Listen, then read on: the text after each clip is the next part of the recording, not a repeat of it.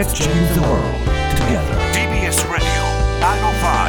905-954 発信型ニュースプロジェクト荻上チキSession。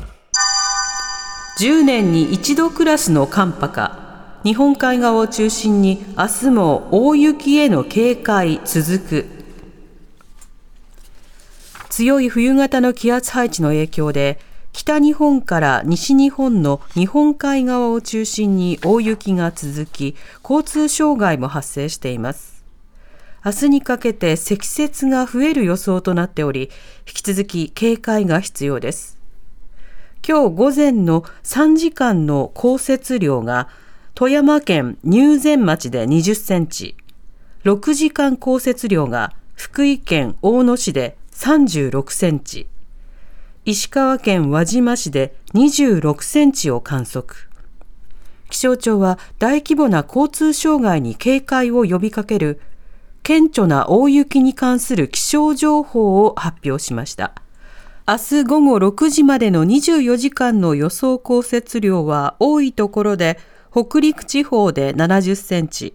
北海道、東北、関東甲信、東海、近畿地方で50センチ、中国地方で40センチとなっています。政治資金問題めぐり自民党内で交代人事。自民党の派閥の政治資金パーティーをめぐり、安倍派と同じく派閥事務所が家宅捜索を受けた二階派に所属する自見万博担当大臣が派閥を離脱する意向を表明しました。自見大臣は会見で、派閥の幹部と相談を重ねた上で、今朝事務局に退会届を提出したと明らかにしました。二階派をめぐっては、すでに小泉法務大臣と中野法務大臣政務官が、国民に誤解が生じないようにするなどとして派閥を退会。また、安倍派の萩生田政調会長と高木国対委員長を交代させる人事が正式に決定しました。自民党の総務会では、辞表を提出していた萩生田政調会長の後任に、戸階元文部科学大臣、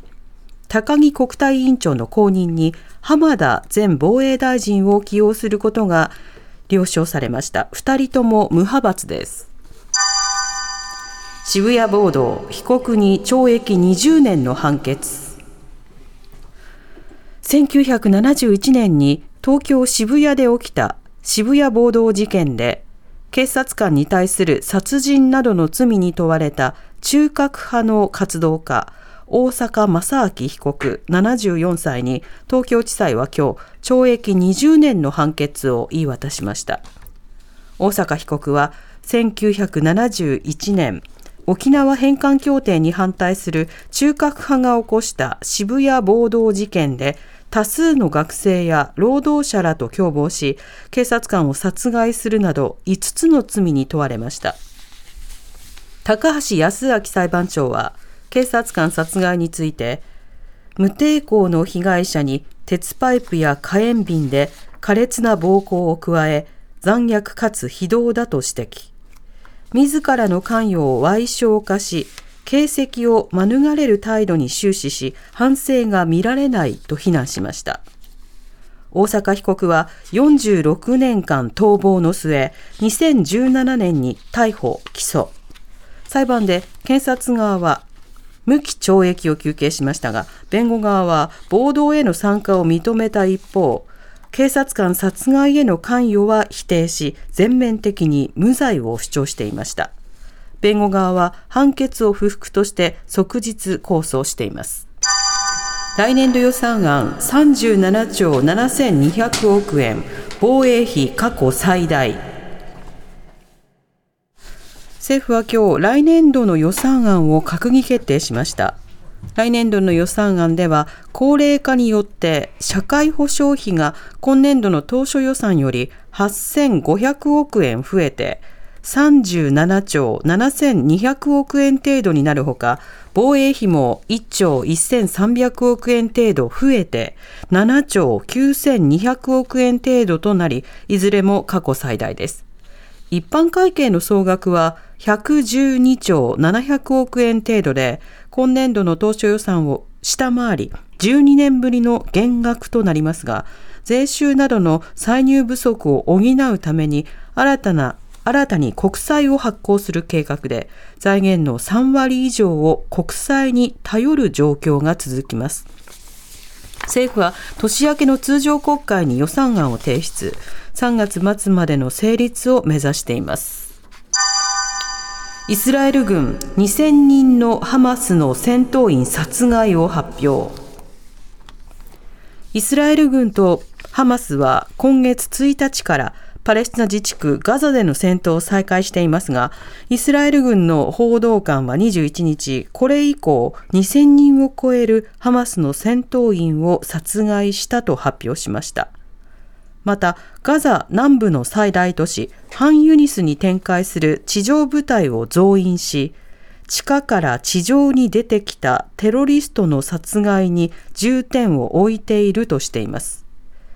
しかし、ガザの人道状況は悪化する一方で、WHO 世界保健機関の担当者は21日、ガザ北部に支援を続けているが、物資、人員などすべてが不足している。すべての患者がゆっくりと苦しみながら死ぬことになると危機感を訴えました。一方、ハマスは21日、イスラエルのテルアビブにロケット弾を発射。イスラエルメディアによりますと、破片が学校を直撃しましたが、死傷者は出ていないということです。山本由伸選手、ドジャースと契約合意、12年465億円。プロ野球オリックスからポスティングシステムを利用してメジャーリーグ移籍を目指していた山本由伸選手がドジャースと契約合意に達したと複数の現地メディアが報じました。メジャーの公式サイトによりますと、契約内容は12年総額およそ465億円。投手では二刀流の大谷翔平選手を除けばメジャー史上最高額となります。また、投手による12年契約も最長記録となり、入団が決まれば大谷選手とのチームメイトになることになります。 TBS ラジオ TBS ラジオ荻上チキ Session。